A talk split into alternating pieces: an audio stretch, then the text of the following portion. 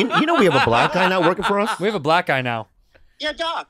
Yeah, you're not scared. Would you believe it, Steve? I love Doc. You're not scared of him though. You're not gonna steal him, are you? Are you gonna steal our black guy too? Four cheeks in this motherfucking episode. YouTube.com slash Scissor Bros. Sisters brothers.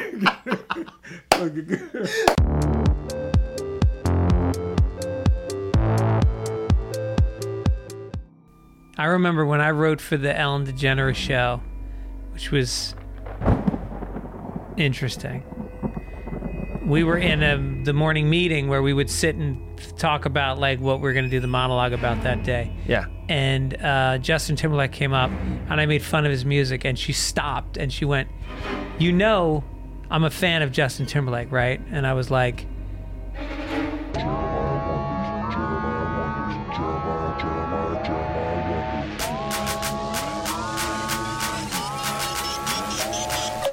So you do you share this garage with your with the people in the other half of your building?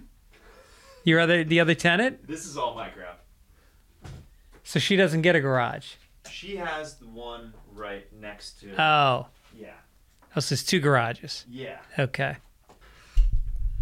That would be pretty awkward if like halfway through the podcast she's like, I just I need to get some grains from the Yeah. the front half of the garage. Like, sorry, I know you're podcasting, but uh, I left my son's tricycle in here real quick. Um, I'm just gonna grab that. Yeah. And uh, He's crying because he doesn't have his tricycle. yeah, she's carrying him and everything, and he's like, "Hi, meet my son." He's like, "No, just we're recording. we're recording right now. We've talked about this. We've Talked about how many times do I have to tell you when I have a guest come over? You don't exist. This is Hollywood. This is a studio." Built this out myself, Greg. Can you believe it? Really, it's really something. It's great. Thanks, man. You ever do an interview and they say, uh, they say that classic line, uh, "Is there anything off limits?" And then it gets your brain kind of thinking like, "Hey, do I have anything that's off limits?" And then you say no, and then they're like, "So, uh, Greg, I heard that you punched a hooker in Yeah. 1997. Yeah, right. Do you want to tell me about that?" Right. And you're like, uh, "Well, not really." I wish I could go back and scrub some of the stuff I've said. I don't know. I come from this world of like, you know, because I've been around longer than you, there wasn't the internet. And like, you know, when I was a comedian coming up, you were happy to get on TV. Local cable access was like the equivalent of doing something like this back then. Sure. Which nobody saw. So you could fuck up and you could say things that were embarrassing about punching a hooker or, you know, not being able to get an erection with a hooker or not having the right change for a hooker or I'm sensing a pattern here. yeah and and it, it wasn't a big deal and now uh, and so i think i went into podcasts with the mentality of just say whatever Yeah. and that's haunted me there's some stuff i wish i could take back Well, that's what's like. Uh, what's so crazy is like, especially out of context, somebody can edit something where you're like, that was that was a mid conversation when there was 30 minutes of context Right. before that, and you're Right. making the highlights real right now. right you're making it sound like all i do is talk about prostitutes but there's so many other things i talk about Right. i talk about massage parlors Exactly. Cheating on my wife Yeah. with prostitutes Yeah. There's a there's a whole wide array of things. Can you that- take that out? You ever get that from a guest? They ask you to take something out? Oh yeah. How much fucking time does that add to your day? That adds a little chunk. Yeah.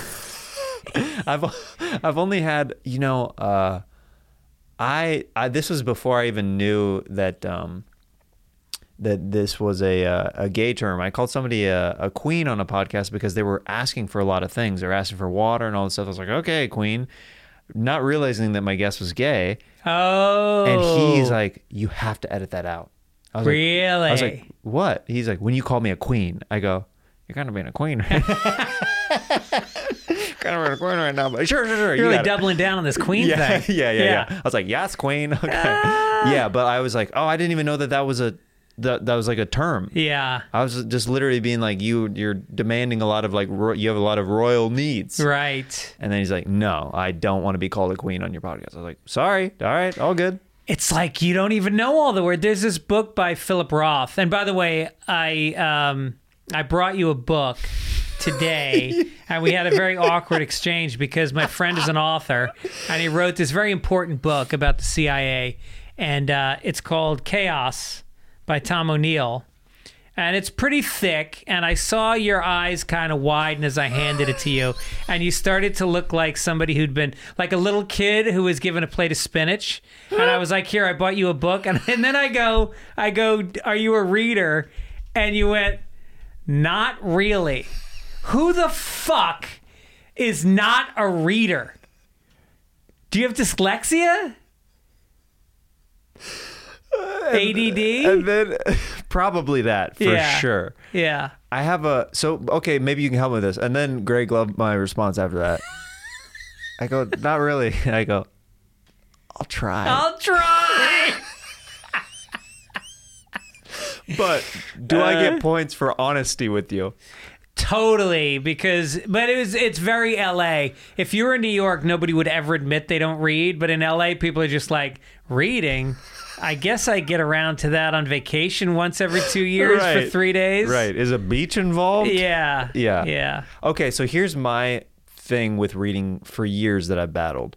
When I start to read, I get really sleepy. And I don't know what that is, but I've fought it for a very long time. If I'm really, really enthralled with a book, I can go chapter after chapter after chapter. Yeah. There's a lot of um mainly the the the books that I read have been like a lot of like comedian biographies and stuff like that Uh-huh. of of recent.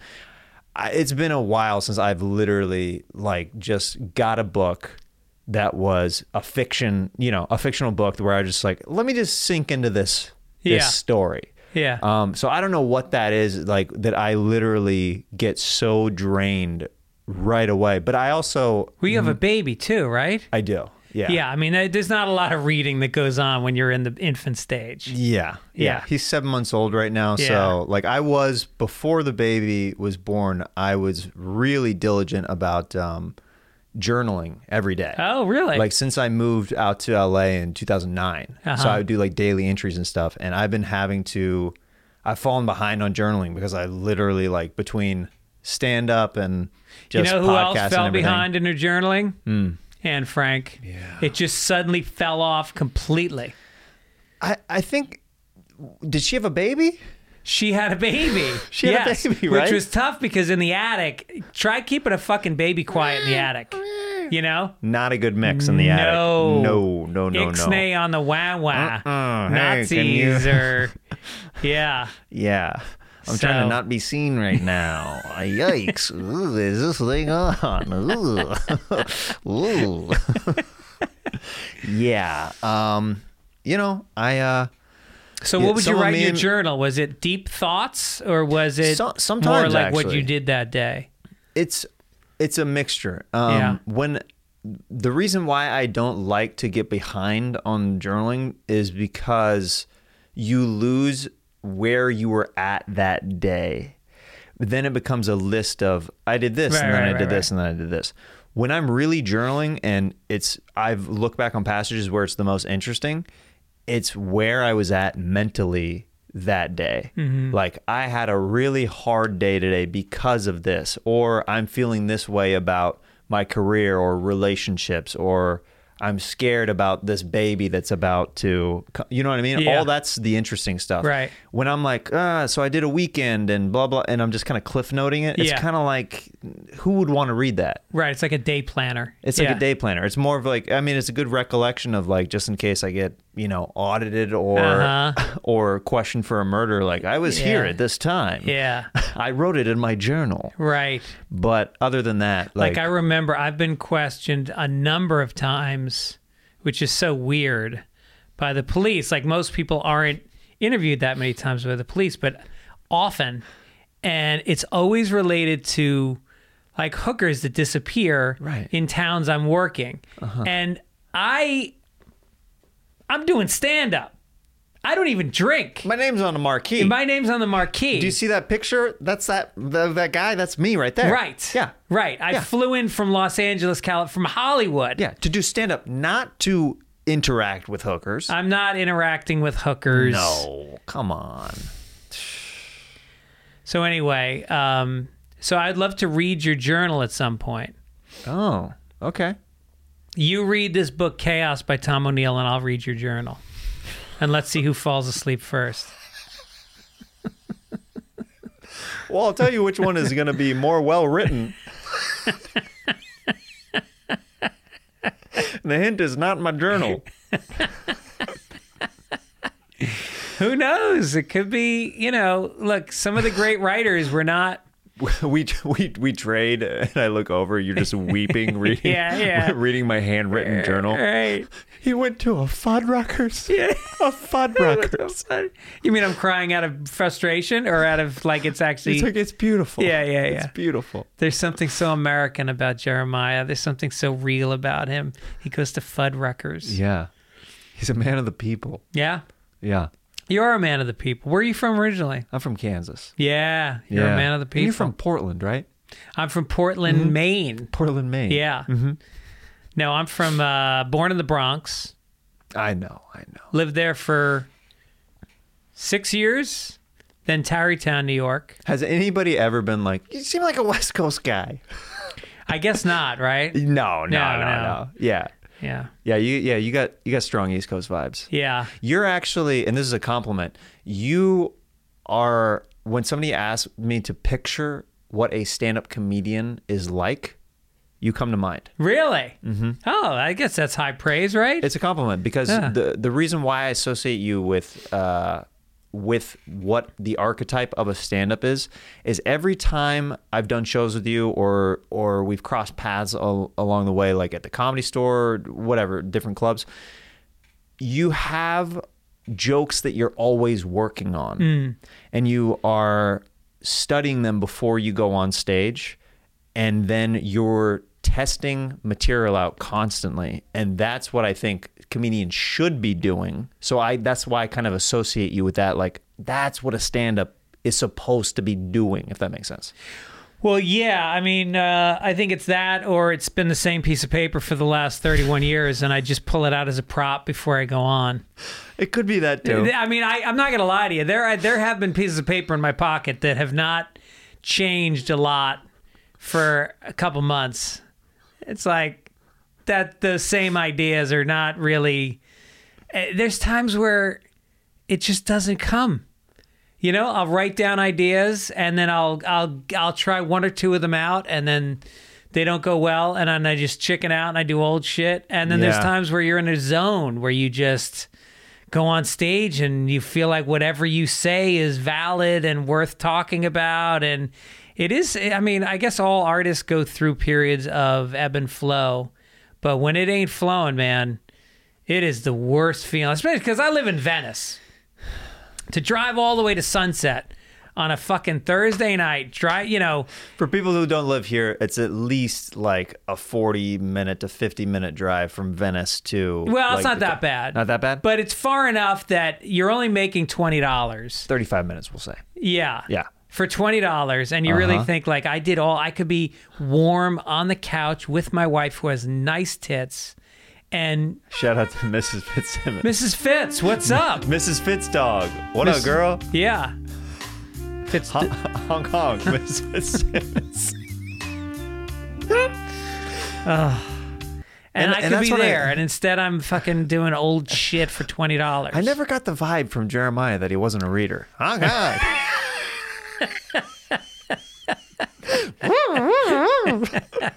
Mrs. Fitzdog. Never. I handed him the book, and it, it genuinely shocked me. I'm going to check in on you once a week. Every time I see you, which is probably once a week, I see you about once a week. Yeah. I'm gonna I'm gonna ask you how many pa- what page you're on, and every time you read, I want you to take a picture of the page that you finished on, and you're gonna have to show it to me. Uh, I'm gonna start posting it to Instagram. Yeah, My accountability, my social media accountability. Today I read a page. that's gonna be your journal. Yeah. You writing about Tom O'Neill's book. Yeah. I mean, you told me the premise, and I was Yeah. blown away. Tell me the premise. Okay. Let's see how much of it you maintained, All right. retained.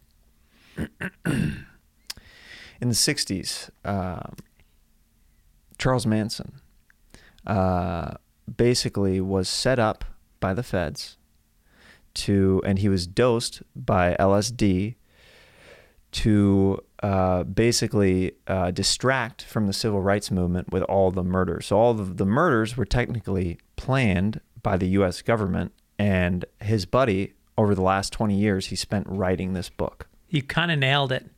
You nailed it. Now I think you're going to read the book. It's pretty interesting. Yeah. I told you. Well, it cover it checks so many boxes. You got conspiracy theory, you got the CIA, you got drugs, you got the '60s, you got Manson, you got murder. It's all in there. And I already told you that I like biographical stuff. Yeah, So this will probably tickle my fancy. right. Did you like um, Tarantino's? Did you see his uh, the yeah, I recent? thought it was pretty good. yeah, Yeah, yeah. I mean, it was. uh I like I like how he changes the endings of his movies to what you want to have happened. Yes. Yeah. you know and tarantino is a huge fan of this book and reached out to tom and uh, did ask did some of the research for his movie with tom and then when tarantino went on joe rogan's show he and joe talked about the book for quite a while That's amazing. yeah That's really cool. Yeah, I, I've seen Tarantino a couple times in person. have you really Once he was watching in the back of the OR. really Yeah, he was just there, and uh, I guess he uh, he really liked uh, Jamar Neighbors that night because he was just so crass and just like didn't care, like you know, just wa- was going for it with Yeah. like you know his material. really And um one time I saw him at a restaurant, and I was a guy that appro- I did the I approached him, but in a very respectful way. while he was eating He was eating. Wow. Yeah, because I was like, I don't know. I was like, who knows? I'd love to. Obviously, we'd all love to work with him down the line. But I was like, I don't know the next time I'm going to see this guy. yeah I um invited him to the comedy store. I was like, if you ever want to come on a Monday night, uh, I invited him to Kill Tony back in the day. really Yeah. And what was his response he was with two women who I think the vibe that I got was they were casting people. okay They were the way they were like I was eavesdropping for just a second, and then I was like, could you tell by the way they looked at your headshot whether or not they were casting people By the way, they said no thanks. they pulled out a shredder out of their Yeah. purse. so you guys are welcome to the comedy store. But yeah, I uh, I said um, I invited him to uh, the comedy store, and I said, hey, we do the show every every Monday night, and kind of explain the show to him. And I said, I'd love for any of you to come, um, be on my guest list anytime you'd like to come. And and he's like, that's very nice, thank you so much. And uh, and I was like, yeah. Um, didn't want to interrupt. My apologies, but uh, have a great night. Like I was just, I got out, in and out as fast as possible. Uh-huh. Did my pitch, and I was, I was out. But um, it was weird because at the Thai restaurant that that we were at, there's posters of him everywhere. Oh. So I don't know if he c- casually just stumbled upon the place or if he goes there, but they were like literally there's a poster of of like Pulp Fiction in the restaurant and then also a Tarantino movie happened to be playing while he was there. That's weird. Yeah. I wonder Yeah. if he's a co-owner of it or something. Because you I know, Bob. Dylan has a coffee shop in Santa Monica, Really? and when you go in, he's got this great radio show that he does called the Bob Dylan uh, Radio Hour, Okay. and it, it plays on. Um, I don't know what channel it plays on. I know they rerun it on Sirius, but yeah. it's amazing. It's just him playing. It'll be like a John Lee Hooker B side, and then it'll be like uh, something from the soundtrack of a spaghetti western, and then it'll be, uh, you know, a, a Woody Guthrie song, and then it'll be like fucking Metallica. It'll be like it's totally eclectic, weird. And, and they play it at the coffee shop when you go there and you're always when you walk into the place you always are like what is this song it's always amazing music Wow. And is he it, comes is it in a lot of deep sometimes. cuts or is it or is it just whatever it's a that he combination. likes? It's Yeah. a combination. You know, because he likes pop music.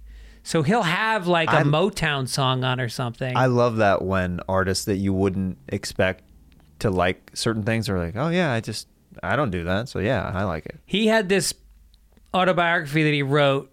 Uh, what was it called? Um, I forget what it was called, but he devoted like a chapter to the Charlie Daniels band. He Hmm. loves the Charlie Daniels band. Like what? Yeah, You're Bob Dylan. it's weird. I mean, yeah. Uh, there's oh, what, I was watching some music documentary, and uh, it was uh, I think it was the the Jimmy Iovine um, documentary about Dr. Dre and, and Yeah. different stuff like that. And there's this great interview uh, with Eminem in it, where uh, he's at a party at like the height of like Slim Shady and all that stuff uh, when that was just dropping around that time.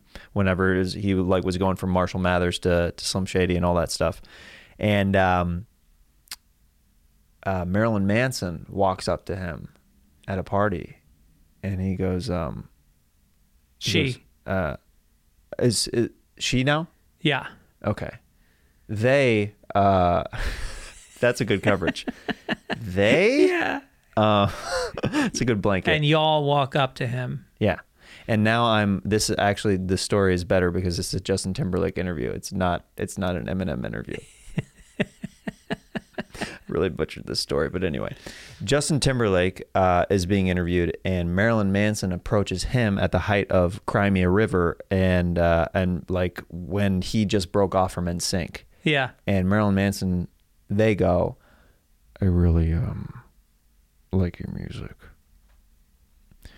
Don't tell anybody we had this conversation. like full on makeup, the whole thing. like That's great. Wait a minute. So did you start that story thinking it was Eminem, and then you remembered it was Justin well, and then I was like, that, that's not, not that crazy of a, uh, you know what I mean? And then I was like, oh, it's Justin Timberlake. oh, Yeah, yeah, right. yeah. I remember when I wrote for the Ellen DeGeneres show, which was interesting. We were in a, the morning meeting where we would sit and talk about like what we are going to do the monologue about that day. Yeah. And uh, Justin Timberlake came up, and I made fun of his music, and she stopped and she went, "You know, I'm a fan of Justin Timberlake, right?" And I was like, "Oh, I didn't realize there was only one opinion allowed in the room." And I, she was like, "Yeah, there is." I was like, "Okay, Oh, all right. check, please. Yeah, no doubt. Do you validate parking? Because Cry Me a River. she starts playing it, just like looking at you. yeah, right, makes me dance. Yeah. no, I don't want to do it. Your feet are bleeding and you're doing like the NSYNC dance and stuff. She's like, keep dancing. I mean, that, yeah, that had been wild writing for that show. I'm sure a lot of people have asked since all of this stuff has come out about Ellen, like you've worked on the show, like that's got to be, I mean, yeah. crazy experience. Mm. Uh, it's always interesting to me when I hear on the road, and I'm obviously not going to drop names, but I will ask occasionally uh, if I'm getting along with the staff, which I try to most of the time at the clubs. Uh, but I'm like, did you have anybody difficult recently? Just curious. Yeah. And and they always have some names that Yeah. are that some are really surprising Yeah. that you're like, huh, I know that person pretty well. Yeah. And uh, it's interesting to hear that their uh, their green room etiquette Mm-hmm. is not the best. Yeah, there's. Well, you know, the store has been plagued with a lot of uh, poorly behaved comedians over, What? and one of them would always come up when I bring when I'd ask that question. Yeah, His name would come up every fucking time. really. Yeah. Hmm. yeah. Juicy deets, you won't get them here. No- welcome to No Names, the Dude, podcast dude. where we. How how annoying of a podcast would that be? Was if it's two guys every week being like, "We've got some dirt Yeah. you." They never reveal the They name never by, reveal. by the end of it. No, there's a premium membership. Patreon. You got to pay. You got to pay Patreon to mm-hmm. find out who it was. Yeah. to find out that it was in fact For the coffee lover on your list, there's no better way to say happy holidays than with Beanbox. Beanbox connects coffee lovers to some of the world's best specialty coffees with expertly curated tasting flights perfect for gifting. Ever since this got delivered, my wife has not shut up about Beanbox. Oh, I love Beanbox this, I love Beanbox that. I'm like, do you still find me attractive? She goes, I love Box. But it's Beanbox, and yes, I still love you. Uh, uh, every order is roasted fresh and delivered at peak flavor. Beanbox sources all their coffee from some of the best artisan roasters in the U.S., so you support small roasters with every sip. And each Beanbox comes with tasting notes and brewing tips too. Oh, how fun is that? When I first heard Beanbox, I said, "Is that a Colombian girl's?" But I digress. With coffee sampler gift subscriptions and biscotti or chocolate tasting boxes, there's a box for everybody. Seriously, a box for everybody, you simps out there. Give the coffee fanatic in your life an unforgettable coffee lasting experience with Beanbox. Order today at beanbox.com slash Jeremiah and get 20% off your purchases of $40 or more. That's 20% off purchases of $40 or more with promo code Jeremiah at beanbox.com slash Jeremiah. Beanbox, sipping in the morning. Oh, look at this. Love at first sip. Just the tip with Beanbox. For the coffee lover on your list, there's no better way to say happy holidays than with Beanbox. You know. you know who it is. You know exactly who that is. I think we all I now think know we all who it is. know who that was. And you audio listeners will have to tune in on video. Do you do Patreon for your show? Uh, not for this one for Jeremiah Wonders, but we do one for uh, my podcast Scissor Bros because we do a lot of um, we do a lot of extra content. Oh, on wow. show. Yeah, yeah, we do um, we do these um, we'll do like PO unboxings and we'll do uh, like when we go to do gigs, uh, we'll do podcasts in the car that are like 30, 40 minute. Who's like, we? Uh, me and Steve Lee, Steebee Oh. Weebee. Oh yeah. Yeah, Right. yeah. So you guys always go on the road together. More recently, uh, we've just been going to uh, some spots. He hasn't done stand up in like seven years, so he's started to do like some guest spots on my show. He'll literally do like a five minute guest spot Uh-huh. because he he knows how hard it is to do stand up. He's like, dude, I'm not trying to feature anything. Right. He's like, I just want. He's like, I'd love to just do a guest spot with you here and there. I'm like, yeah, dude. So Like, he'll he'll drive with you or fly with you. we're, we're like I'm doing Tempe uh, this weekend, and uh, rather than fly out there, uh, his mom lives out there, and I was like, "What if you come with me? Like we drive, and you see your mom, and we'll film some stuff on the way, and then do some guest spots with me." He's like, "All right." I love it. I So, love your life. So like when That's yeah. how you do it, man. yeah Yeah.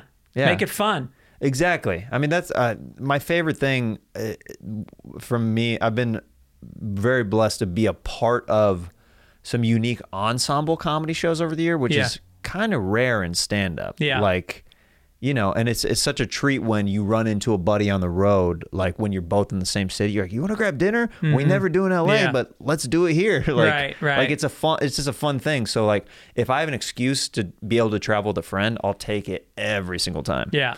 It's the best. Yeah. Yeah.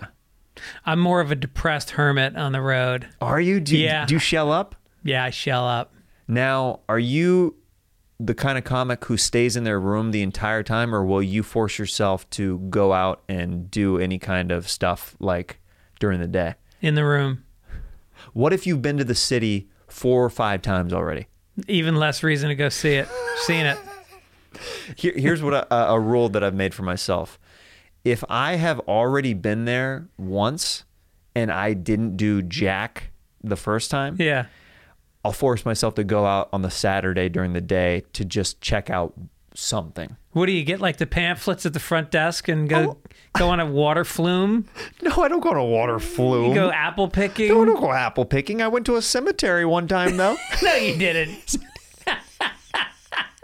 Why a cemetery? okay, so I was in Lexington, Kentucky. Oh, sure. Going And- there in January. Right. So uh, I asked around and I was like, what are the hot spots in Lexington, Kentucky? And they were like, other than COVID, let me tell you. Uh, they said the Lexington Cemetery because there's a lot of Civil War history there. Battle of Lexington fought there, and uh, then they said that there is a Christian putt putt course. Oh, And I said, I will go to both in one day. Yeah. So I had a buddy who was uh, visiting from Nashville who's doing guest spots on uh, my shows that weekend in Kentucky. He drove us to this cemetery, and uh, Jim Varney, who I'm a fan of, uh, was buried at that Lexington cemetery, and we visited Ernest's grave. Oh, no kidding. Yeah, he's like literally their famous person from Lexington. Yeah, I mean, there's also you know it's where all the horse uh, breeding and training goes on is So- Lexington. So the last time uh, I went there, uh, just recently, about a year apart from the time I went to the cemetery, somebody goes, "Do you want to go to the Keeneland racetrack?" I go, "How do we how do we do that?" They're Yeah. like, "I know a security guard there. We can go." I was like, "Uh, yeah. I've never been to a racetrack before, and it was exciting. yeah, it is exciting. Like I didn't have have, have any money in the in, in the game at all, but I was like, this is just." The inner, you know, it's just it's live. It's that live energy Yeah. that we love. Yeah, and it's like spread out. Like every twelve minutes, there's another race. Yeah. Good food there. Winners, losers, decent food, good people watching, and the and the horses are just gorgeous if you get up close. Yeah. And the jockeys are even smaller than you'd think. Yeah. Even smaller. You're Right. like, oh, those are little guys. Those guys are tiny. Yeah. And they're all millionaires. You're right. Oh, are they? They're very wealthy if, if they do well. Oh, If they do well. I looked at um, the the winnings chart and it showed the pool of money of the top guys. Yeah. And it was like all of them were in the millions of like the top 10. I mean, you have to be in the top 10, obviously. Yeah. But it was, they're doing real well. Nice. Yeah. So if you know, if we ever for whatever reason want to start, If you had the choice Mm-hmm. to be that small, but be worth say ten to twenty million dollars, yeah, would you take it? And you're how tall? I'm six three. Would you go from six three to five foot two? Is that about how big they are? About five foot two? Yeah, Would you go to five foot two for ten million dollars? I wouldn't. You wouldn't? No, Really? no. I'll make my money eventually. But, They gotta live with that I'll never grow. That's how I feel. they gotta, they All right, gotta- what about they, They gotta live looking up like this for everything. Yeah. For ev- they gotta ask for assistance at the grocery store Right. to get things off the shelf. Yeah. I mean, that's five two is you know. Shout out to my five two listeners out there. I'm not shaming. This is a hypothetical situation Yeah.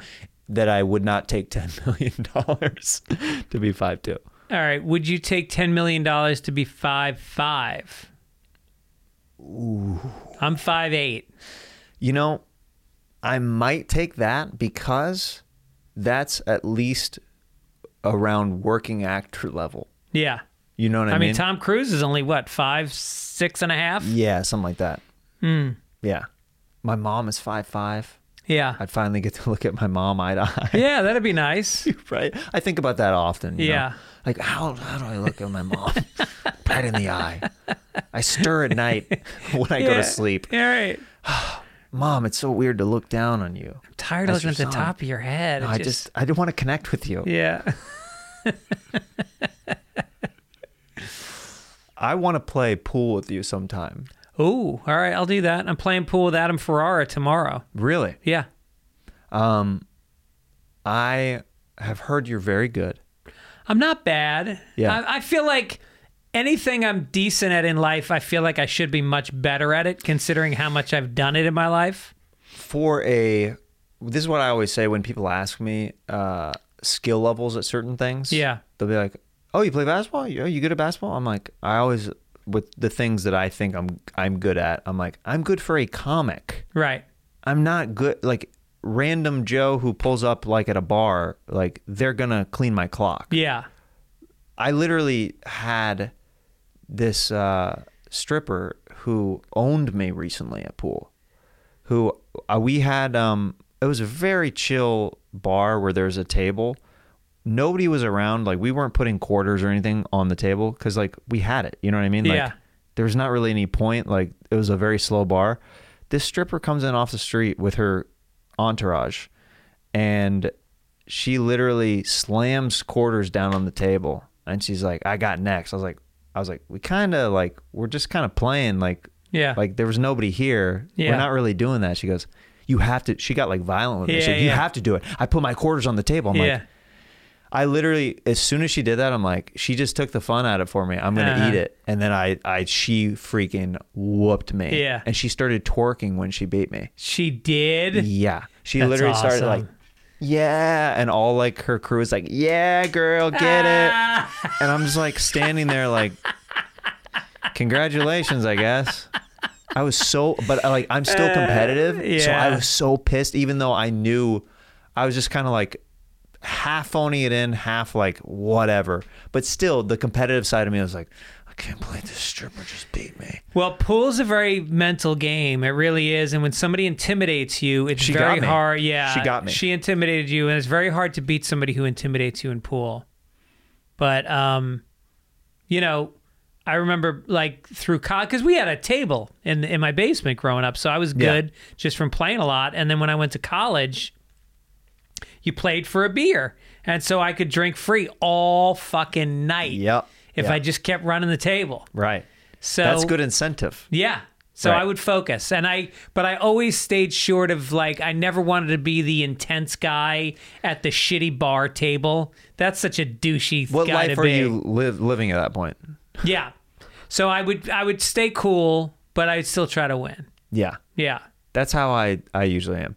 The thing with me though, that I shut down immediately, which this will happen after shows sometimes, is people from a show will sometimes naturally, if there's a bar that's close with a table, I'll go to play there after after the pool, after the show, and um, people from the show will sometimes want to be funny and commentate on the game, and I Oh. literally will be like, "This is not happening." Right.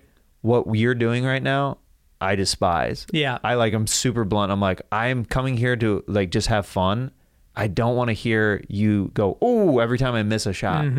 This you're making it not fun for me. Mm-hmm. Right. If you want to hang out, like we can just hang out and chill and talk, but like we're not doing that. Yeah. Like that One of the hardest things about being a comedian is people's expectation that you're going to be funny and that they should be funny. And it's like it's a it's a skill to disarm people and let them know like like sometimes I'll play in these charity golf tournaments because I like to play golf as you Mm-hmm. can tell by the way I'm dressed. I just came from the course. And uh he you has know he has cleats on uh, I have cleats on my feet. Um, off off screen. and uh, I'll play in these charity tournaments where they'll put a comedian with a foursome, and then you play with them, Right. And then they kind of expect you to be entertaining, and it's like, no, no, no, no, we're gonna play golf, Yeah. and we're all gonna have fun, and I'm gonna be no funnier than you, mm-hmm. and if you expect me to be, I'm fucking walking off the course right now, Yeah. And then once in a while, somebody will say something like, I'm, I'm, I'm funnier than this guy, and it's like. Yeah, but I'm a better golfer than you. That's what I was going on. We're on a golf course, right? Right. Isn't that what we should be basing this on right now? Is Yeah. golf skills? Yeah. If we go to a stage, I guarantee I'll be funnier than you. I'm better at having sex with your wife than you are, but we're not doing that right Yeah, now. hey now. Hey. yeah. Yeah. So it is hard when I feel that pressure, and I think it's one of the things that it's the only thing that's ever made me want to not be a comedian was going through my life with this kind of stigma attached that I'm funny because it makes being funny not fun. Sure. When you would go back home, did you have to face that with with family ever, where there's certain expectations like this is our comedian son or this is our comedian brother, or you know what I mean? I think I faced it in my family to begin with when I was a child. It was like a there was a uh, kind of an impetus to be funny at the kitchen table. So I very much was the favorite child in my family because I was the funniest one, and that made me. I was a small kid. I was skinny, and so I was intimidated by the other boys. Mm-hmm. So I would make them laugh, and Sure. that got me accepted. So I think comedy has always been a way for me to get acceptance. And so I, res- as I got older and I started doing it professionally, I think I'm way less funny off stage than I used to be, unless I'm with really good friends.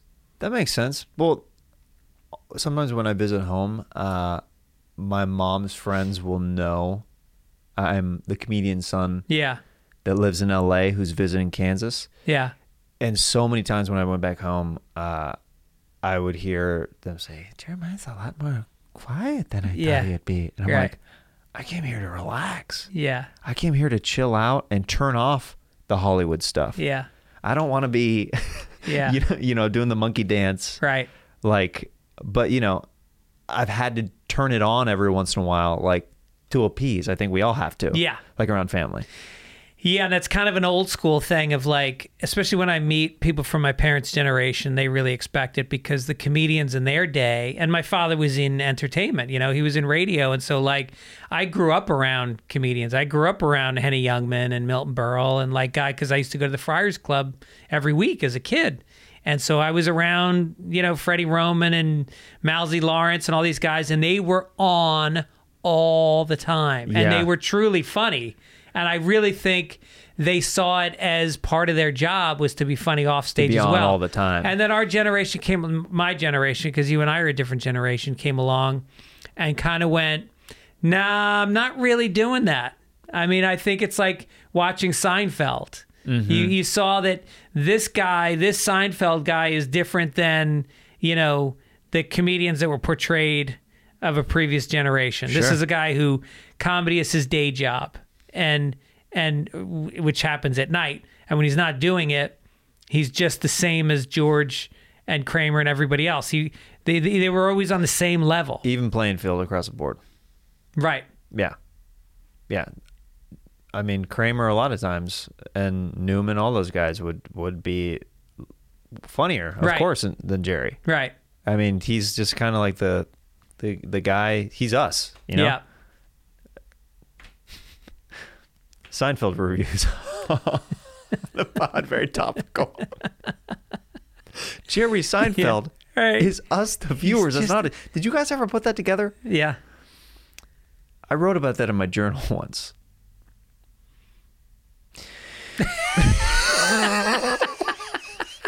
Can't wait to read that chapter. I know it's a it's a thick one. Yeah. Yeah. Uh, it's got to be kind of. I mean, as a as a comic, uh, I think we all have some kind of full circle moments every once in a while where you're like, "That's kind of cool how that shaped out to be." It's got to be, and I'm sure you've thought a lot about this, but like being a kid, being around the Friars Club, and then working closely with the roast, like down the line and stuff like that. That's got to be pretty cool. Like kid Greg to adult Greg to be like, ah, now I'm. You know what I mean? Yeah, you know what's funny is like I grew up around it, and then when I was in New York, I used to uh, go to the Friars Club during the day, Mm-hmm. and Jeff Ross came along, and I introduced him as a member, and I I had been a member since I was. Uh, I went to acting school in New York. I went to college in Boston and I did stand up. And then I moved to New York to do stand up. But then I went to acting school for two years. Yeah. And that time I spent a lot of time at the Friars Club. And I saw guys come along my age that started doing the roast, like Jeff Ross, who I brought in as a member. And I was I was jealous. And so by the time they finally asked me to do a roast, I was actually resentful because I was so fucking competitive back then. I wanted it so bad and I thought I deserved it. And, you know, I- I'm a very different person than I was back then. And uh, I don't think I enjoyed it as much as I should have. I wasn't in the moment of putting it in that perspective. I was just more like, it's about fucking time, you know? I deserve this. I put. Yeah. I paid my dues. Yeah. Here we go. Yeah. And I wish and I'm I- gonna kill. And I wish I wasn't like that as much back then. I wish I'd been a little bit more like things are going to happen like you when I just asked if you would be a midget for money and you said I'm going to get that money anyway. You believe you're going to make 10 million dollars, don't you? Oh, not a doubt in my mind. Is that true? Yeah. Not a doubt in my mind. That's the spirit. Yeah. And how do you think you'll make it? Acting, stand up, um, All of it. journaling? The journal. You know, I do have plans for these journals. Yeah. I've been I've been because I've had it for so long, some of my favorite books. One of my one of my favorite books is um uh written actually by uh co-written by the uh the Farley brothers and uh I forget the other author's name. A good good friend of his. It's called the Chris Farley Show. Uh-huh. And the way it's broken up is it's one of the easiest reads that you just fly through because it's interesting and just uh you you know when the page just looks kind of dense sometimes you're like okay this is here we go or maybe that's just a jeremiah problem Sounds like it. No, I've never felt like that. No, I've never looked at a page of words and been completely overwhelmed. that's a me problem I just always looked at them as like I'll read one and then I'll read the next and then we'll be Oh. done with that page. i think uh i think some anxiety kicks in I look at it sometimes and I'm like, "Ah, that's a yeah. that's a beefy, uh, that's a that's a beefy group There's of words. not Uh, a single photo in there. There's not a. There's not a. Uh, uh, there's no nothing for. There's no smell. So there's, No. uh, there's nothing. Um, It's a tight font. that's not even a. mm, what is that? A serif? Or Yeah. What is, that's a. That's a one. Just is that even a paragraph? It doesn't even look like it's broken up. There's no indentation there. yeah. Oof. There's Um, no little swirly thing in between the paragraphs. yeah. There's not any. Um, you know, notes from the author in between. Yeah. Uh, like a guide. Right. No stickers. okay, I guess we're reading this. Um, yeah, so the way that this is formatted is basically it's a collection of part biog- biographical uh, storytelling, and then it's a bunch of interviews of people who knew him personally. Okay. So the way it's formatted is just they'll be talking and painting this awesome picture, and then they have four or five interviews to back up what this other entity is talking about, Right. just to kind of reinforce it. So it's it's just it's so it reads almost like a movie. Uh huh. Yeah.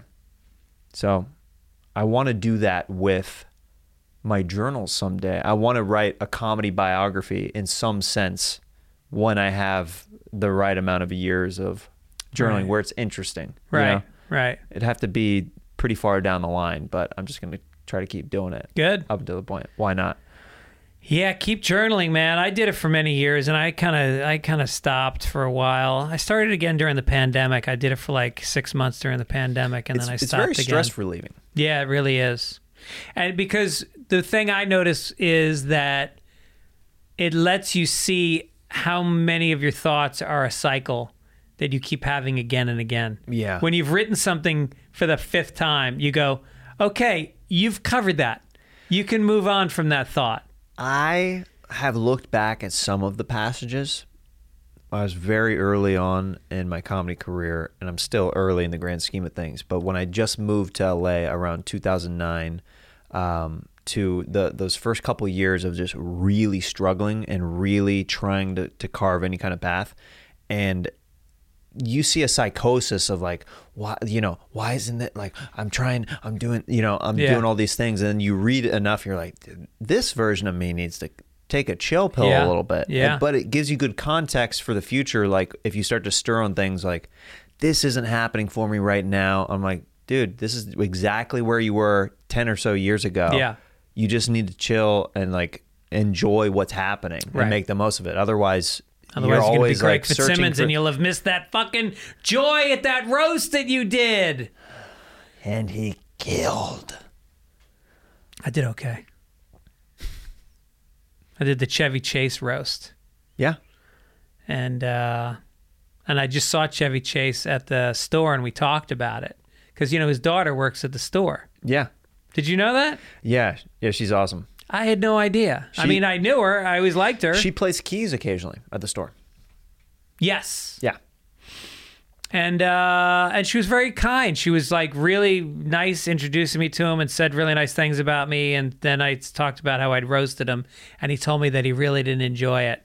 He said he uh, he he his friends didn't show up for him to roast him. And so he didn't know us. It was like a bunch of people he didn't know. Was Stephen Colbert did it. Uh, Al Franken did it. Jeff Ross. Todd Barry. Lisa Lampanelli. And he was like, "Who are these people? Well, I don't yeah, know. I I don't know mean- these people." Al Franken would be the closest, even remotely closest person to him in, Right. in his camp. Right. So yeah, I can see why. Yeah, you show up and then you're being made fun of by people who you don't really know like that. Yeah. that's not a fun. And they come hard. They, like, well, everybody's trying to make their mark and Yeah. make their stamp, so Right. Mm-hmm. they're going for the jugular. And he's like, "Dude, I don't even know you guys like that. Yeah, you're talking right. about some skeletons in my closet that I don't really want to talk about." right. And Right. yeah, that's that's a rough one. Yeah. It's a payday, Yep. you know. He said he did it for his wife's charity. Yeah, that's nice. That's what he told me the other night. That's so, nice. yeah. So you said you went to acting school. I did. When was the last time you put on a wig? I don't think I've ever put on a wig. Would you like to change that right now? Yeah, I'll put on a wig. Underneath your table is a wig. Is this just for your guests that are that are follicle challenged, or Oh, is this no. for everybody? Everybody. Everybody does Everybody it. does a wig segment. I'm gonna put on one as well. So who is this person that I'm talking to right now? Um, Is it is it uh, a girl, a guy, a it's they? definitely a girl. I definitely feel Yeah. like a girl. You feel right a girl now. right now, Yeah, like when I didn't until I did this. then you did this. I moved the hair out of the way, and I suddenly went like, "Oh my god, it's the '70s," right. and I'm just coming into my womanhood. I'm Okay. feeling the power of my womanhood Okay. with this. Okay. Great. And I feel it cascading down my shoulders, and I, Mm-hmm. s- I feel like you're looking at me different than you were a minute ago. I am. I'm get. I'm. I'm starting to go into character.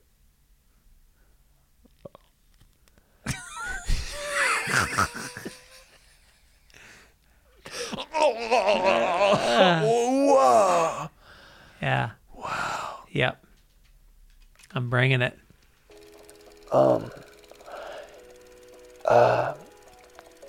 Hey, uh, Samantha. Uh huh. Uh, so, um, I know that uh, you've been like protesting and stuff a lot lately. Well, there's a lot of things I want to say. Um, but do you think you could maybe take a night off from protesting and maybe go out with me? So, take a night off so I could submit to the male patriarchy. I mean, we could we could protest if that's something that you want to do together. Oh, so you're gonna sublimate your maleness for the sake of me and some condescending gesture, so you can try to have sex with me? I would only have sex with you if you wanted that. I like that. That was, that was sweet. Yeah. And and I know that you like movies. And I was thinking of us going to you know, the ArcLight Cinema on 3rd. I have to ask my mom. She was, uh, she was molested by your father in high school. That's the thing about living in a small town like this. My dad's never brought that up, Mm. but when when you think you would get an answer? From my mom? Yeah. For the for the date? I don't think my mom is going to want me to go on a date with you after what happened with your father. Oh, right. Right. But do you think you you could ask you could ask her and I'll ask her. Hold on a second. Okay, do you have a what the hell is that? It's a, uh, it's a cell phone. What is that?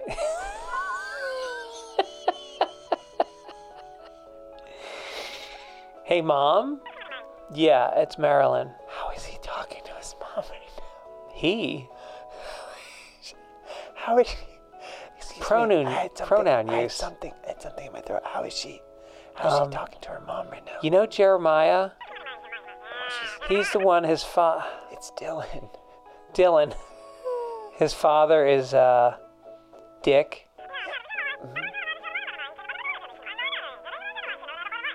Okay. All right, I'm sorry. All right, stop crying. Mom, stop crying. I'm not going to go. Okay. I don't think it can happen. Okay, in my defense, you didn't really ask a question. You just brought up. Well, with cell phones, you don't have to. Oh, Yeah, they know. they know? They know what you're gonna say. do you do you have any other things on you that I've never seen before? Um, a penis. You're right. My dad says I don't have a big enough one yet. Oh, Yeah. well, I can make it bigger. You can? Mm-hmm. With what? With these. Whoa. Whoa. The way you scratch those things makes me go, whoa, whoa, whoa. Oh, one's indented. Are, are you. th- Those are like nipples are like clickers, like pins. No, I'm giving you the thumbs up. Oh, Yeah. like the hitchhiker's like, Yeah, yeah. yo, can I can I grab them? Yeah, you can grab them. Like Mrs. Fitzsimmons. Who's missing? Remember at the beginning of the podcast, you were saying Mrs. Fitz- my wife? I'm Dylan. Oh. I'm sorry, I broke the scene. I broke the scene. Who are you talking I, to? I forgot that we were in an improv for a second, and I thought we were in your garage with wigs on.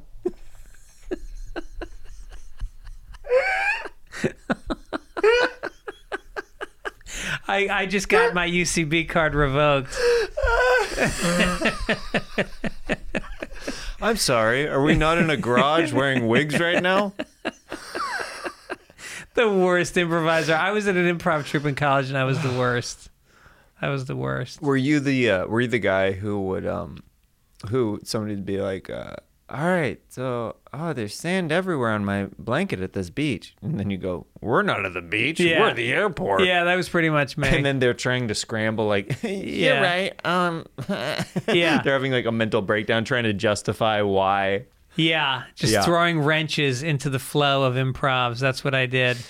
And then I was like, "Hey, can I can I warm up the crowd with stand up?" And they were like, "Yeah." And I did that about 5 times and then I was like, "All right, yeah, I quit. I'm going to just do stand up."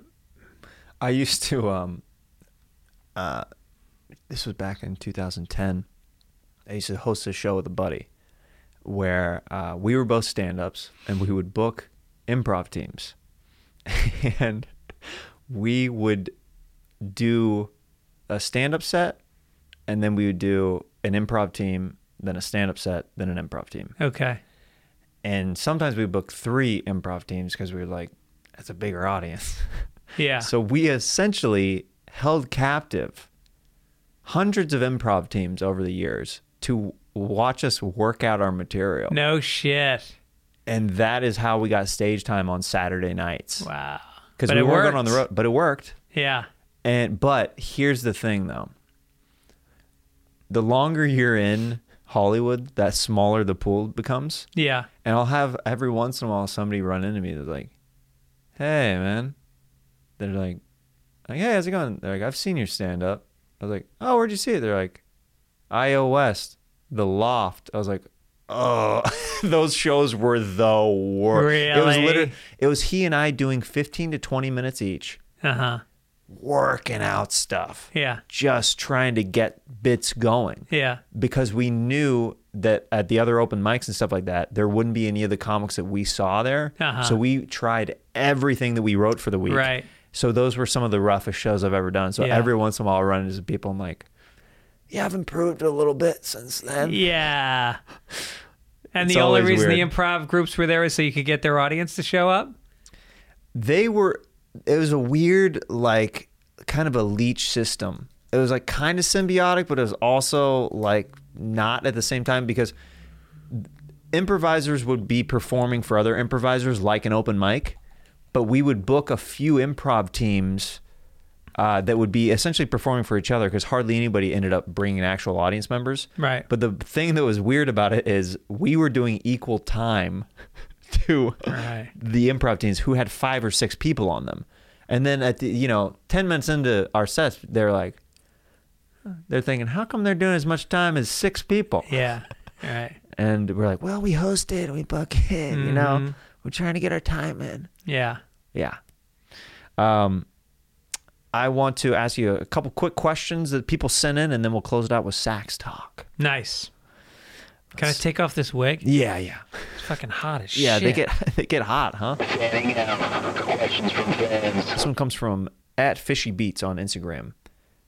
Greg needs to tell his favorite Artie Lange story. Oh. My favorite Artie Lange story. Um, all right. I did a, uh, me and Artie used to go on the road together a lot because we, I mean, the, the, the history of it is Artie and I were both up for when Jackie the Joke Man left the Howard Stern show. Artie and I were both brought in uh, along with probably 30 other comedians to kind of audition to take over his role. Yeah. And so everybody they started filtering out people and trying people out and eventually it kind of came down to just me and Artie were the finalists for this chair. And Artie rightfully won the chair because he's, you know, I'd come in on a Monday and be like, yeah, it was my wife's anniversary and she gave me a hand job and whatever. And he'd be like, he'd come in the next day and he'd be like, yeah, I did an eight ball in Vegas with these three hookers and I fucked them and I didn't realize they were hookers. I just thought I was having a three way till they gave me the bill the next morning. It's like always better. And so, uh, so then we, but then I would continue to come on the Stern show a lot and we would always go on the road together. And, uh, and so some guy in West Palm Beach, Florida, started promoting a uh, a tent show down. It wasn't. We didn't know it was a tent show. We just knew it was a show in Florida, in in West Palm Beach. And so we show up, and as it gets closer, things start going like horribly wrong. Like you know, the deposit check is bouncing. And then we find out that they had sold a second show, which Artie hadn't agreed to. And Artie was pretty deep into heroin at that point. He wasn't capable of doing two shows in one night. And we get down there, and this historic fucking storm hits. And then we find out it's in a tent in a polo field. And that the parking is on the polo field, and that half the cars are stuck in the mud of the field.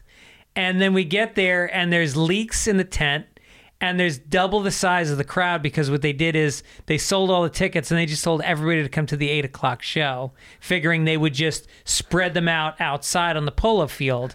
But now everybody was trying to pack under the tent. And it just, I mean, it just went from worse to worse to worse. And, uh, and, and Artie was not in great shape that night. And then, um, the guy wasn't paying us. And so we went on Stern and we fucking outed this dude. And we gave out all of his information and we called the uh, Florida uh, Attorney General, not the Attorney General, the Better Business Bureau. Right. And we had the venue completely shut down, destroyed this guy's life. And, uh, and I think that's the last time I worked with Artie on the road. Yeah. Did you did you guys uh, leading up to it? Did you uh, do you remember like going out to eat or prepping for the show with him or like uh, or anything specific uh, about that show other than just like the chaos of No, at that point, Artie and I, like every time I would do the Howard Stern show, we would go out after the show and we'd go to there was the Brooklyn Diner downstairs from Sirius, and we would have we would have you know brunch basically. And then as his drug use got worse, it just all of a sudden he would be making excuses for why he wasn't hanging out. And then you'd work with him on the road and like you literally wouldn't see him. He would just go from his hotel room to the show to like there'd be some weird fucking hangers on and people you didn't know or like and some girls and then you kind of weren't part of that scene anymore. yeah So it was in that it was in that phase of things. okay oh that's a crazy gig story Yeah. yeah I've um never had anything quite like that Yeah. before I had a leak I did a tent show that did have a leak on the stage Uh-huh. and uh, it was you couldn't go on one side of the stage because Uh-huh. it was dripping actively Yeah. on the stage at the show in Detroit Yeah. where it was soaked where I was like and I move around a lot on the stage and I the first couple minutes of my set was literally me checking my surroundings to make sure that I didn't take a step or something in a place where I was going to eat it later in the show Or get electrocuted. or get electrocuted Yeah, or something. Right. I was like the I was like the first like minute or so. I was like I was like, well, this is not funny, but I'm literally just checking some safety stuff right Yeah. now. Like I'm just like surveying like everything so I don't like roll an ankle or something. Yeah. doing a dumb act out. Uh, this is uh, this is from the Mighty Boognish. Uh, they want me to ask you to reenact the Tampa dwarf incident.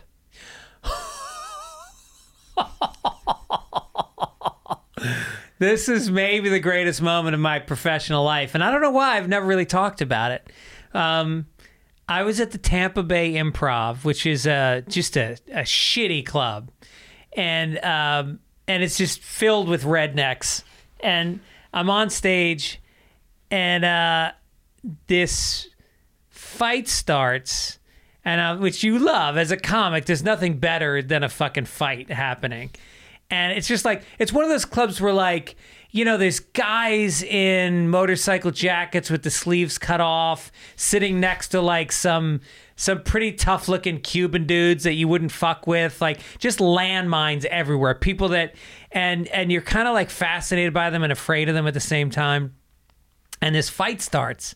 And so, you know, I'm going to narrate it because the stage is nice and high, so I'm not worried about anybody hitting me. And I so I look over to see who it is, and it's two dwarves get into a fist fight. I'm not making this up. This was fucking historic. And they fall aw- away from the tables into the aisle and they're rolling around and the bouncers come and the bouncers are breaking them up but they're laughing at the same time and they literally pick the dwarves up like back of the fucking belt back of the collar full like classic dwarf tossing position and they carry them out of the club and the place went fucking bananas yeah That's so epic. it was epic Just as a comedian, like it was like Johnny Knoxville had set it up as a prank, Right. But it was real.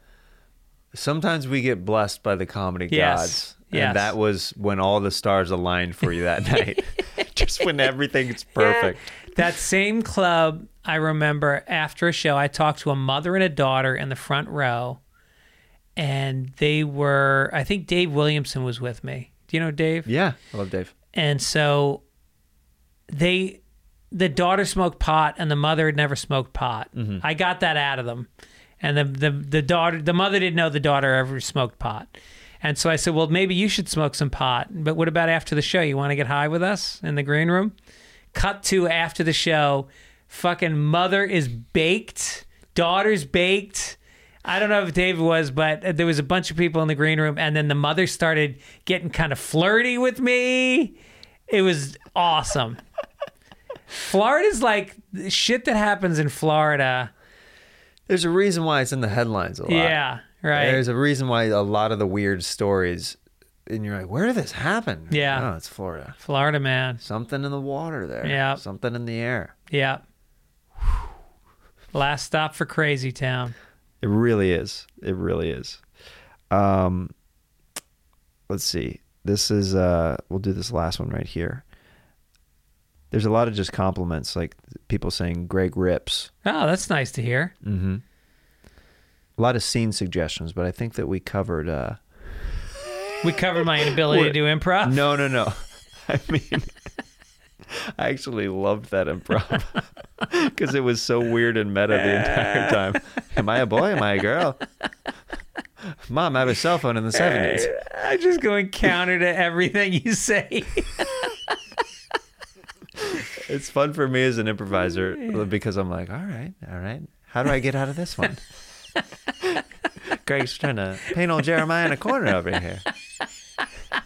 Oh, Guys- really, guys- really, really calling out the garage vibes right now. well, now he's dismounted the improv entirely. Interesting. Hmm. Oh, he's he's taking the wig off right now. I'm still in the wig. I'm still a boy, and he's a man looking at me concerned now. I've gone too deep. I'm leading another life now. What's happening? Jeremiah, snap out of it. Who's that? It's Greg. But where's the girl that I was just talking to? But wait, I just came for a podcast. Where where are you trying to take me? just two different pages of the same book. Let's get into this final segment. It's called Sax Talk. Oh, Sex talk. So Greg is going to share a story of a sexual encounter while I play some sweet, sweet sax along with it. And whenever you're ready, take it away, Greg. Was a friend of mine, Dale. Name has been changed to protect him and his sister. And uh, he was kind of a wealthy guy, wealthy fellow. Parents had a lot of money. And I went over to the house and I'm hanging out with him. It was after school. I was in 10th grade. He was in 10th grade. He had a little sister. She was in ninth grade.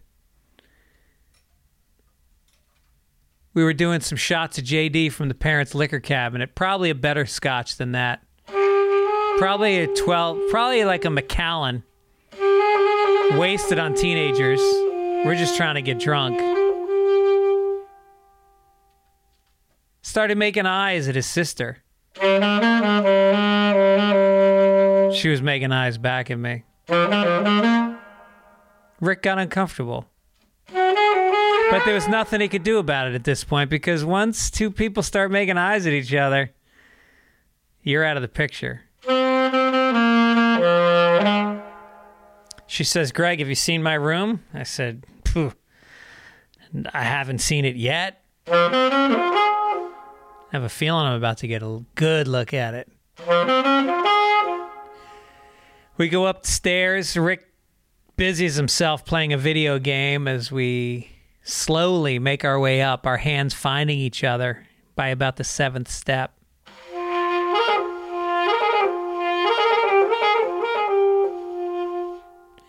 Stuffed animals is not what you want to see at this point, but there was a lot of them. Not yet a woman, still a girl. Yeah. Is it wrong? Is it uncouth? Is it a betrayal of my friendship with whatever that kid's name I said he was? Who cares at this point? I was in 10th grade and I had an erection. We sit on her bed. She pulls out an old uh, photo album. Like Fast Times at Ridgemont High. We skim through a few cursory photos of her as a child. I say she was cute. We giggle. And now she looks at me. She has braces on.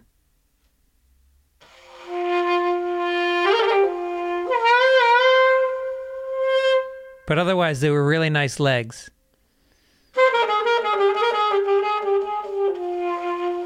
She puts her head back as if she wanted to be kissed, like a young bird looking for a worm from its mother.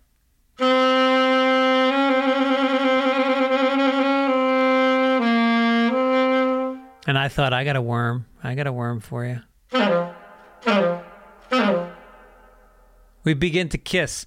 Not a gentle, elegant kiss, but a sloppy, like two freshwater eels mashed up in a barrel trying to escape. My hand goes under her shirt, under her bra.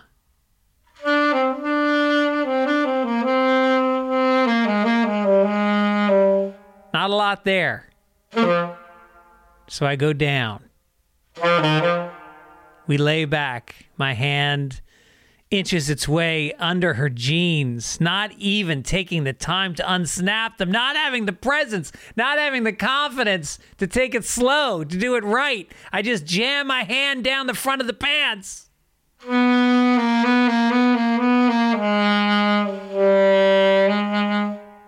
My finger goes searching like an anteater in a hill. But I find it. There's a warm hole. It's tight.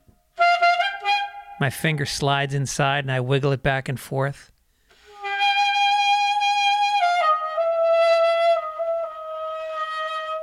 Was I trying to turn her on or was I turning myself on? Nobody knew where it started and when it stopped. Something happened and let's just say the encounter was over. It was a mess. I excused myself and I walked home. And about halfway back to my house, I did the classic 10th grade move and I smelled my finger.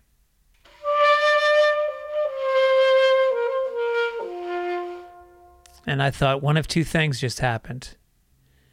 Either she has the smelliest vagina ever, or I just accidentally fingered her in her asshole.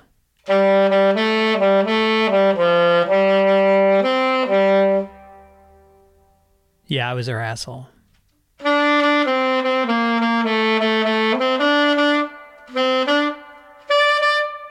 Sorry.